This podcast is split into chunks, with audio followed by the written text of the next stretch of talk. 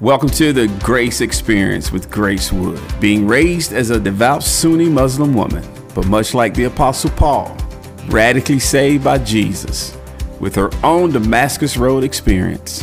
Let's join Grace now and learn the lessons that she has learned from her Heavenly Father and rekindle our relationship with Him. Ladies and gentlemen, your host, Grace Wood.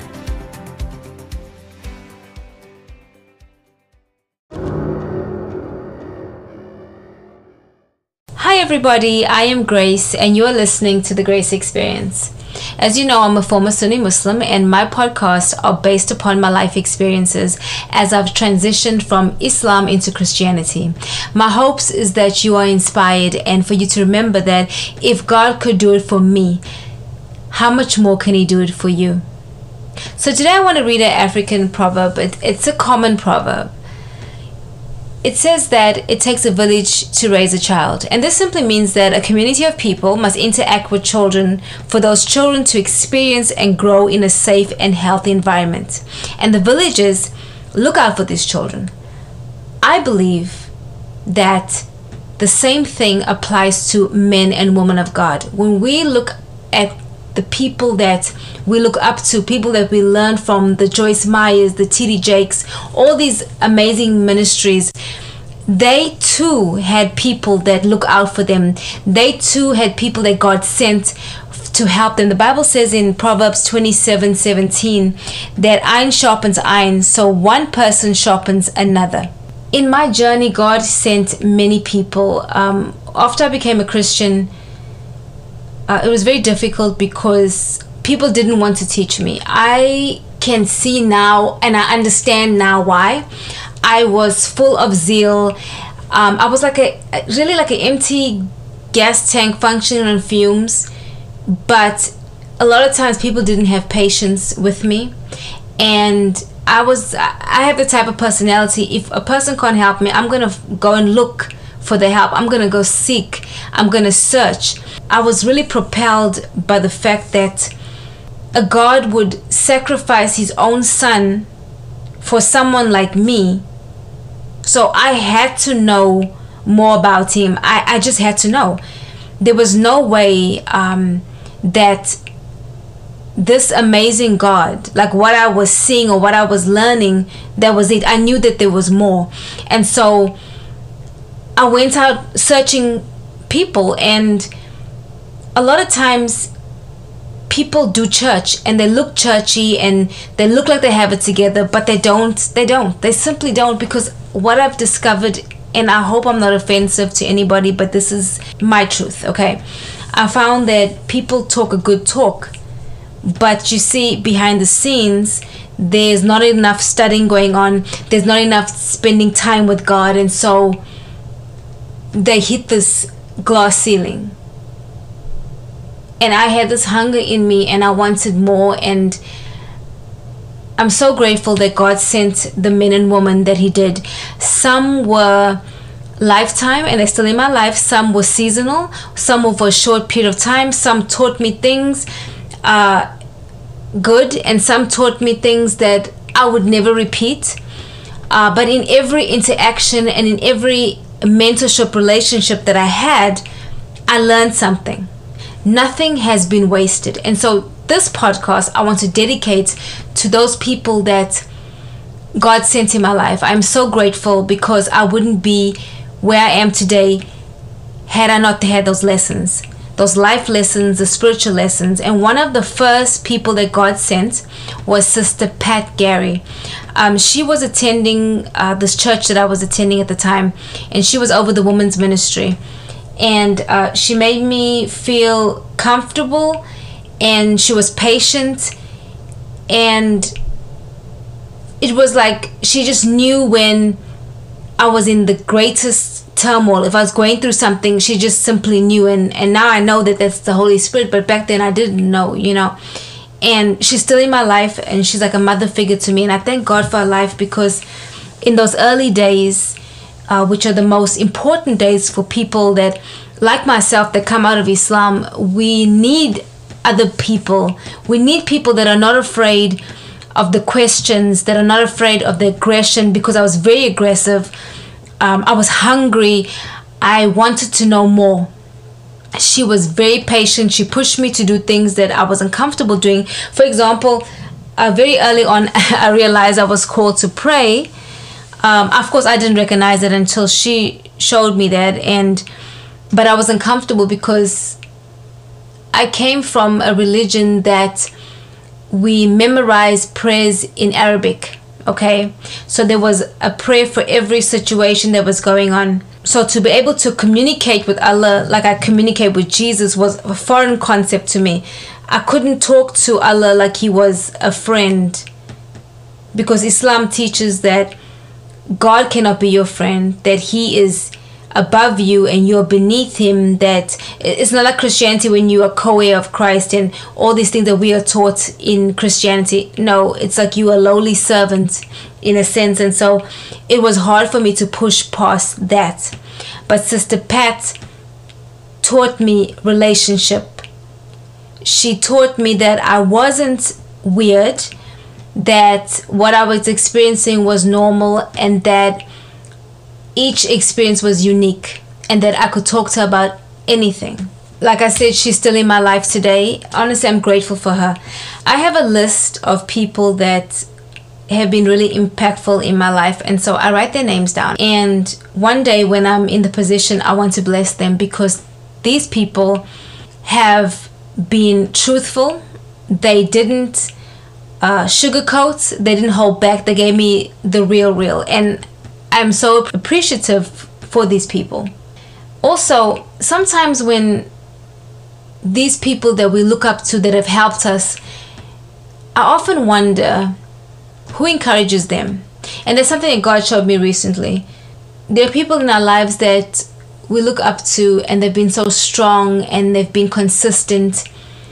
And if they're going through something, they don't share or they just look like they their confidence is through the roof, like they have it all together.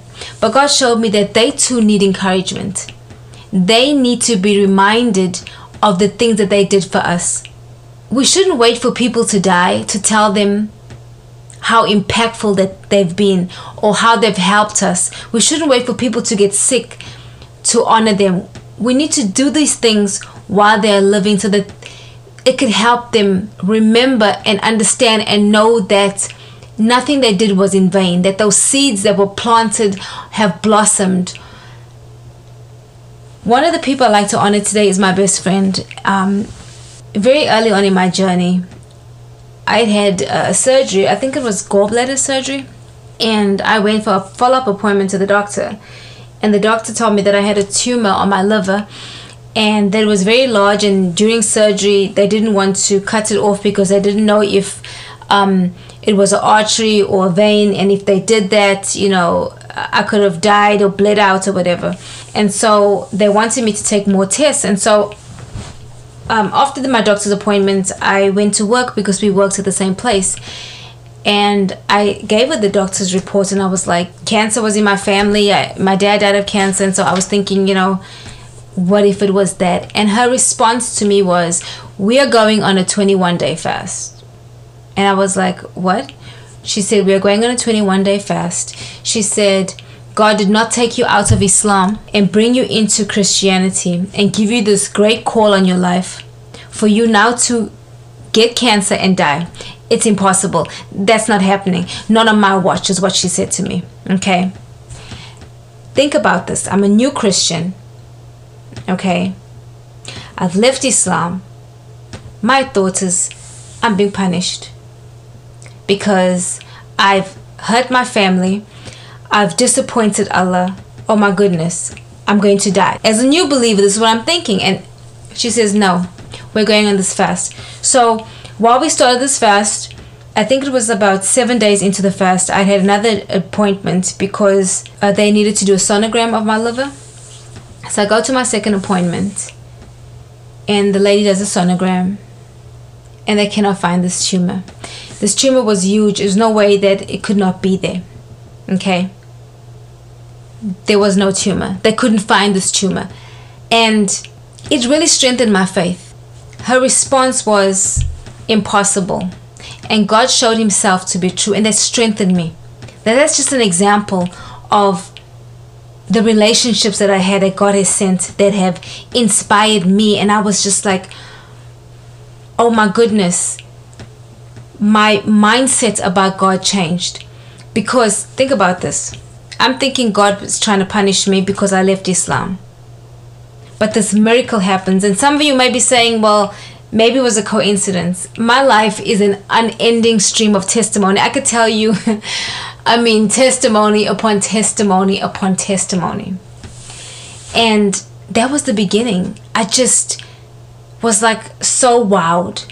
And in this journey, my best friend has been at my side. She hears it all. She has heard everything. because you have to remember when God takes Muslims out of Christianity, out of Islam into Christianity, and I always say this because it's the reality. Our journey is not regular. Um, I'm not saying that we are better than people that have been born into Christianity. No, for in order for God to get our attention, He has to come to us in a way that we cannot deny that He is God. Because the foundation that we are taught in Islam is taught before you even can speak. Loyalty is imputed into you. Um, faithfulness is imputed even if you know you're going to go to hell, you will not leave. It has to take a move of God, of the supernatural, to change our mind and change our hearts. And that's what He did for me. So my life is just an unending stream of testimony.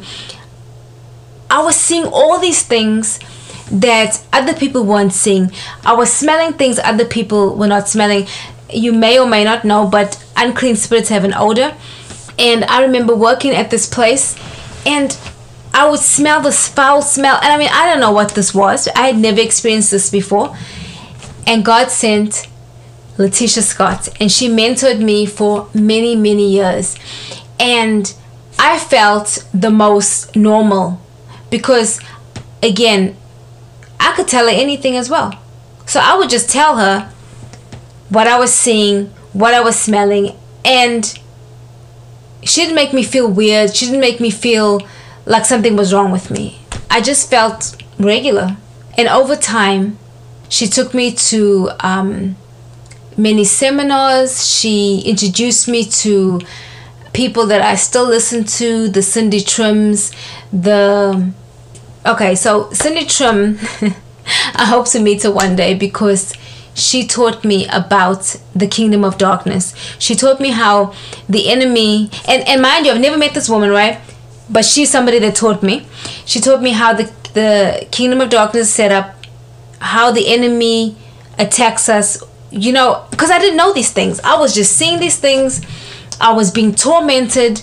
I didn't know how to fight. And I went to a seminar and she was there and it was the safest I'd felt in a long time because prior to that I was seeing all these things. I was hearing things that no one else heard, and I felt like I was losing my mind. But when I began to understand what that was, and I learned my authority in Christ, I learned so many things about my rights in Christ that that fear that had gripped me my entire life, the fear of darkness, gone. I used to be so afraid of the dark that uh, my husband at the time used to work night shift and when he would leave, I would take the babies and put them in the bed with me, and I would leave the lights on because I was so afraid of the dark. I would think that when he left for work or if the lights were off, something was going to happen. That changed when I really started delving into the word. I, I attended this ministry and they taught me about who I was, my identity, and I became so Christ conscious. I remember when I knew it to be true with my spirit. I came home that night, it was a Saturday, I'll never forget. I turned off all the lights and I spoke into the living room and I said, I was afraid of you for so many years. and I remember laughing and I wasn't afraid anymore. I simply stop being afraid. Man, that was the most liberating day. I'll never forget that. And then I became bolder and bolder and bolder.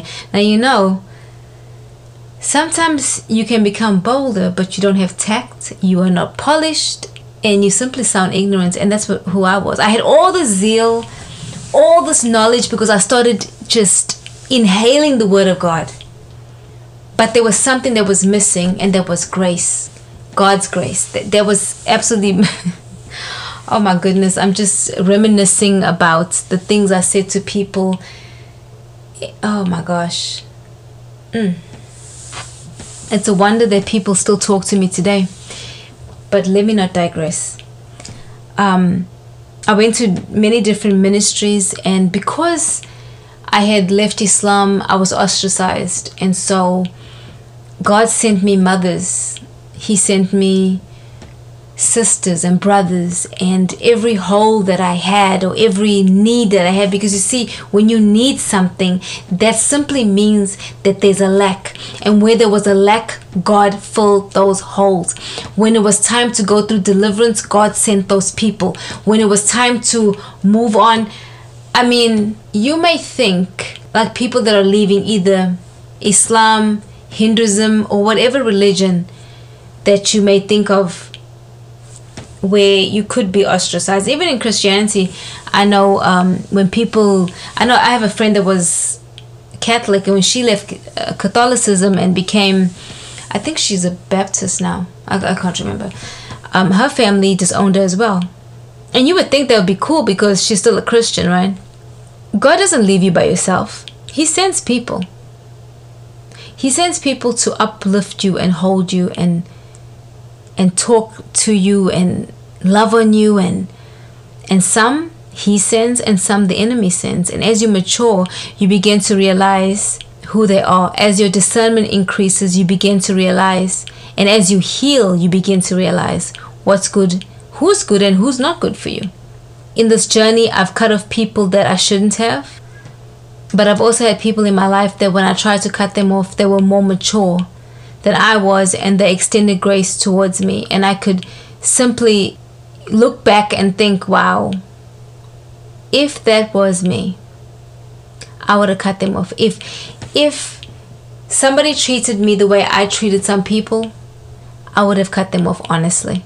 No doubt about that, I would have cut them off. But I'm grateful that they were more mature because I learned many things from them. One of the greatest influence in my Christian walk is my mom. You may be saying, How is that possible because your mom is a Muslim? The reason that is possible because my mom taught me the power of prayer. I remember as a child growing up, her response to life issues was prayer. I always saw her in a posture of prayer. She puts Allah first if anything was happening, her answer was prayer. Even till today, I can call her and complain, and the first thing she's going to ask me is, Have you talked to your God? I remember calling her complaining, um, fussing and crying and complaining, and she said to me, Rabia, did you pray before you call me? Or you calling me to complain? And I was like, No, I'm calling you to complain. She said to me, Talk to your God, and hung up the phone. Very dramatic. But what I was experiencing at the time, no human being could have helped me. My mother allowed me, growing up as a child, to see her in the posture of worship and prayer, and to see her on her face. Yes, it wasn't that she was praying to Jesus, but it's those lessons that I learned that I teach my own children. Because automatically my response to anything is prayer. And same applies to my children. And my children are young. But that's something that was has been engraved in them because just like my mother allowed me to see her in different postures i allow my children to see me in different postures. And knowing that situations can be turned around by prayer and they have an appetite for prayer. Do I always feel like praying? No. But once I enter into that place, I know that I may not get the answer that I want, but I'll get exactly what I need. Because you see, in the season, I've begun to understand something. And I want to stress again, I learned that from a Muslim woman. That if I, if my desire to want something or to have something is not in tune with God's desire for me, then it may not happen. You know, the Bible says that many are the plans of a man, but it's the Lord's decree that prevails. I've learned that I must be so close to God that I need to know what's in His heart for my life because if I know what's on, on His heart for my life, then I'll pray the things according to what's on His heart because I don't want anything that God doesn't want for me. Because if I pray about what I want, it's going to be less than. But if I pray according to God's perfect will for my life, then those desires are His desires. And as believers, that's how we should be praying that we want what He wants for us. And I learned that from my mom. Now, she didn't have the scriptures to give me, she didn't have the eloquence to give me because my mother uh, didn't finish high school, but she had a devotion she was loyal and she was faithful to Allah. And when I learned the truth, I in turn am loyal and faithful to Jesus. And I learned that from a hand of a Muslim woman. So I'm so grateful for her life for teaching me that. You know, the Bible says that everything will work out for our good. Even if you veer off to the left or veer off to the right, God will make that work for you good. I learned that from a pastor many years ago when I was laid off from a job and initially I panicked. And when he told me that, I was like, oh, okay, this is part of God's plan. Because I couldn't have seen God how I needed to see Him had I remained in that environment. And so I'm grateful for the years that I had in that company. I'm grateful for the people that I met. But that part of my life was over. And when I left there, it gave me the opportunity to be active with my children at a time in their life where it was so important for me to be more present because I worked so much and I wasn't as present as I was. So, yes, it works out for my good, and I have an amazing relationship with my children because of that. Like the African proverb says that it takes a village to raise a child. Again, so does it take a village to raise men and women of God that will be effective for the kingdom. So you may be out there and you're frustrated, as I was at one time, and you feel like you're going in cycles and you're repeating cycles, and you're asking God, where are these people that you're supposed to send? Does God want us to receive help? Yes. He's not going to take you out of any situation and leave you on your own. What I've come to understand is that God will send believers and unbelievers. Just yet recently, God told me that He was going to send unbelievers, and when He sends them, that I should not turn them away because it's my natural nature in me to be like, oh, well, that's not a believer. I can't receive what they're trying to tell me. No, God will send people, unbelievers or believers, to help you to accomplish whatever needs to be accomplished. And what the Lord told me was that I'm going to send these unbelievers, do not turn them away. Because, yes, they will help you, but the way you live, the way you speak, they'll be able to see me. So it's not them just helping me, but I'll be helping them as well. Because sometimes we think that when people are helping us, we're not helping them. I have a friend that I used to work with, and she was from Utah. And so the way she thought about God, she didn't think about God as being full of grace. And she told me recently, because sometimes we think that we are not effective.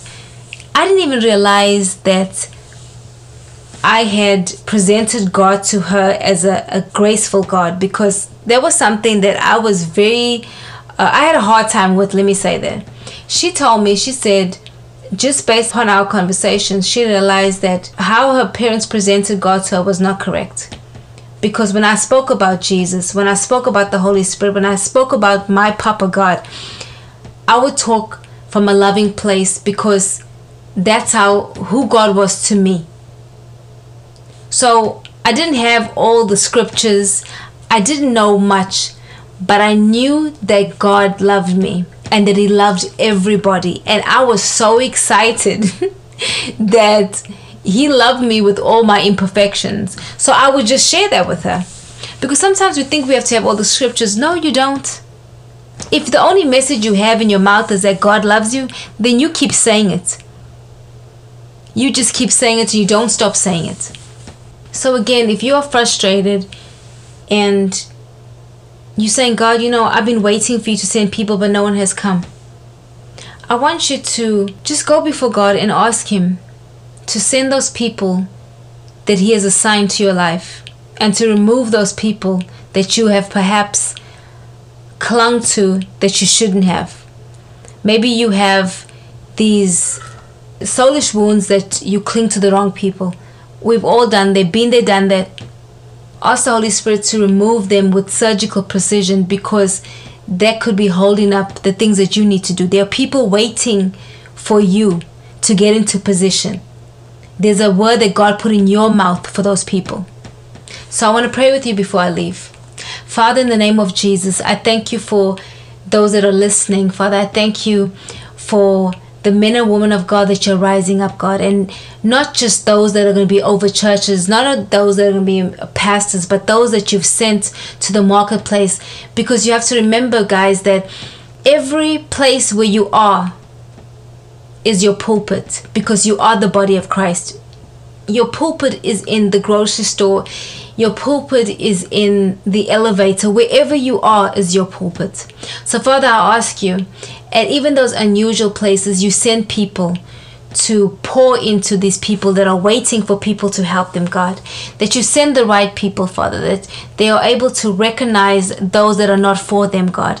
That those that have not been assigned to them, God. So I ask you to increase discernment in the name of Jesus. Father, send those people because they are ripe, they are ready to learn, God, ready to go to the next level. Father, I thank you for lives. I thank you for legacies that will be established. Father, I thank you for the legacies of these great men and women of God that you've called for such a time as this. Your word says that the righteous are as bold as lions. So I speak that we are as bold as lions, God, that we are not full of fear, especially during this time in our nation, God. I thank you for those men and women with the words that you have put in their mouth, God. I, Father, I thank you that they will speak with wisdom because wisdom has been activated in their bellies in the name of Jesus. I speak that peace rests upon them. Father, I thank you for their lives and I thank you for their legacies in Jesus' name. Amen.